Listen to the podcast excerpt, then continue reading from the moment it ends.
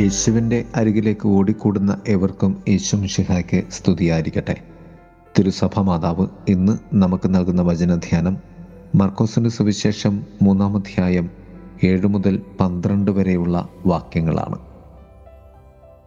യേശു ശിഷ്യന്മാരോടുകൂടെ കടൽ തീരത്തേക്ക് വരികയും ജനബാഹുല്യം നിമിത്തം തോണിയിൽ കടൽക്കരയ്ക്കടുത്ത് നിന്നുകൊണ്ട് അവൻ സുവിശേഷം പ്രഘോഷിച്ചു. ഈ വായന യേശുവിന്റെ ശുശ്രൂഷയെ ഉൾക്കൊള്ളുന്ന നിരവധി പ്രവർത്തനങ്ങളുടെ സംഗ്രഹമാണ്.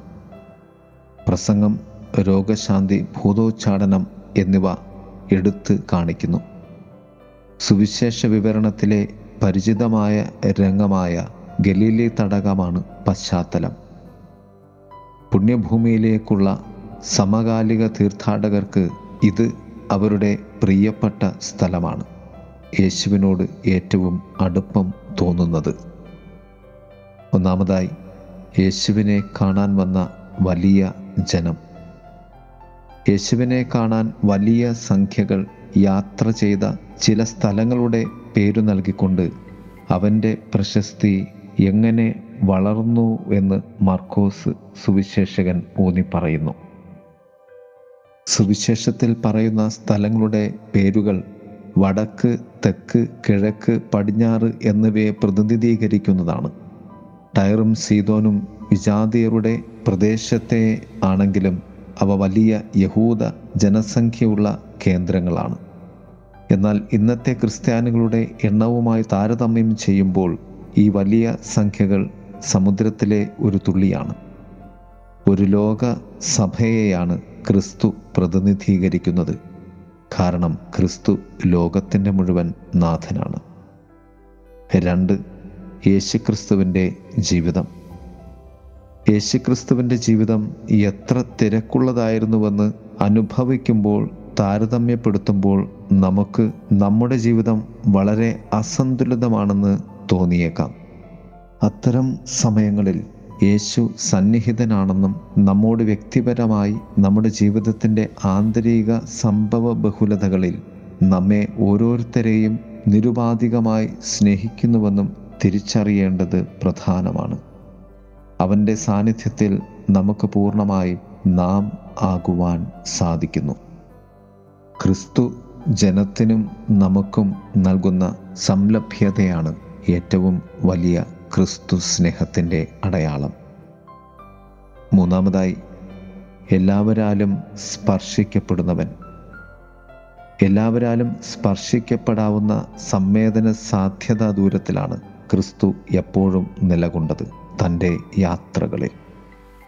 നിയമജ്ഞരുടെ നിഷ്ക്രിയമായ ചെറുത്തുനിൽപ്പിനെ അഭിമുഖീകരിക്കുന്ന സിനഗോഗുകളിൽ നിന്ന് അകലെ എന്നോണമാണ് തടാകക്കരയിലേക്കുള്ള ക്രിസ്തു യാത്ര. അതുപോലെ തന്നെ അവൻ കുന്നുകളിലേക്കും താഴ്വാരങ്ങളിലേക്കും ഇറങ്ങി നടന്നപ്പോൾ ജനം അവനെ തേടി അവിടെ എത്തി. കാരണം ജനത്തിന് അവനെ അറിയാമായിരുന്നു. കുറച്ചുകൂടി വ്യക്തമായി പറഞ്ഞാൽ ക്രിസ്തുവിന് താൻ ദൈവത്തിന്റെ സ്വന്തം പുത്രനാണ് എന്ന് വ്യക്തമായ ബോധ്യമുള്ളതുകൊണ്ടാണ് എല്ലാവരാലും സ്പർശിക്കപ്പെടുവാൻ ക്രിസ്തു തന്നെ തന്നെ അനുവദിച്ചത്. നാല് ക്രിസ്തു സ്നേഹത്തിലൂന്നിയ സാഹോദര്യം. ക്രിസ്തു സ്നേഹത്തിലൂന്നിയ സാഹോദര്യത്തിൽ ചേർന്നിരുന്ന് സൗഖ്യം നേടാൻ ക്രിസ്തു നമ്മെ ക്ഷണിക്കുകയാണ്.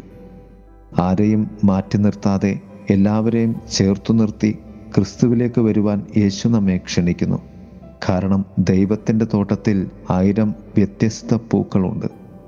നമ്മുടെ സഭയാകുന്ന ദേവാലയത്തിന്റെ വ്യത്യസ്തമായ ജീവനുള്ള കല്ലുകളാണ് നാം ഓരോരുത്തരും.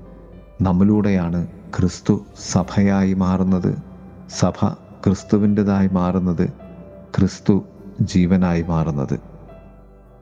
ദൈവം നമ്മെ സമൃദ്ധമായി അനുഗ്രഹിക്കട്ടെ. ആമേൻ. ജീവനാഥ യേശുവേ അങ്ങേ ആരാധിക്കും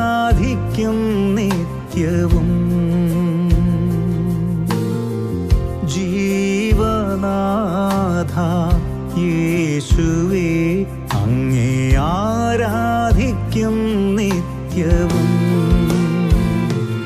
അങ്ങേ ഹിതം പോൽ നടത്തേണമേ. അങ്ങേ മാർവോടു ചേർത്തിടണേ അങ്ങേ ഹിതം പോൽ നടത്തേണമേ.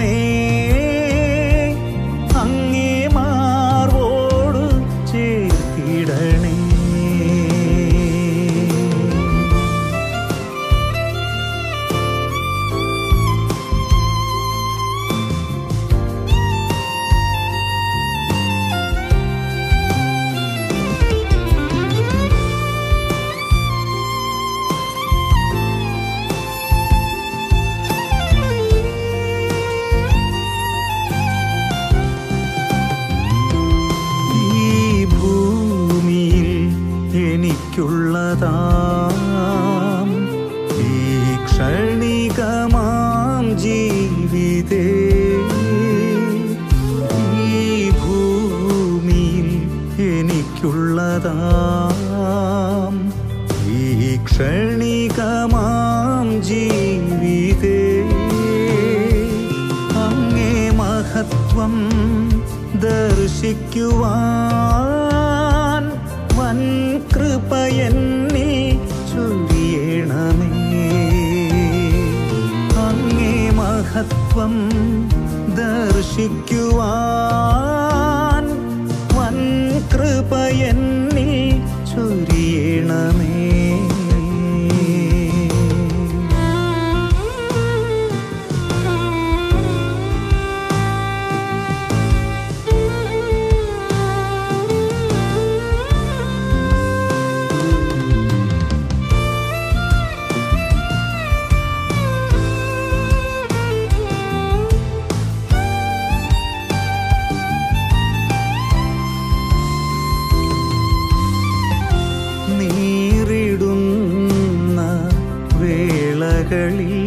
എന്നെ പൊതിയണേ തിരുകൃപയാൽ. നീറിടുന്ന വേളകളിൽ എന്നെ പൊതിയണേ തിരുകൃപയാൽ.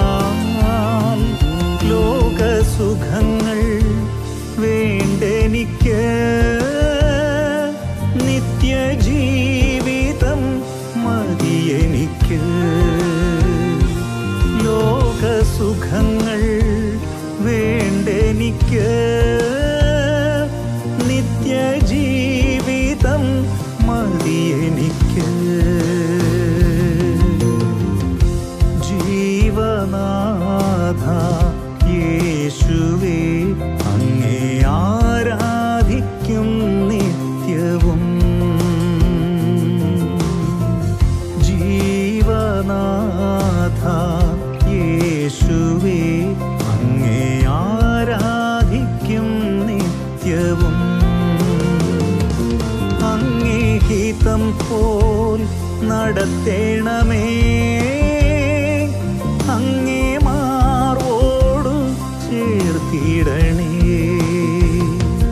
അങ്ങേ ഹിതം പോൽ നടത്തേണമേ.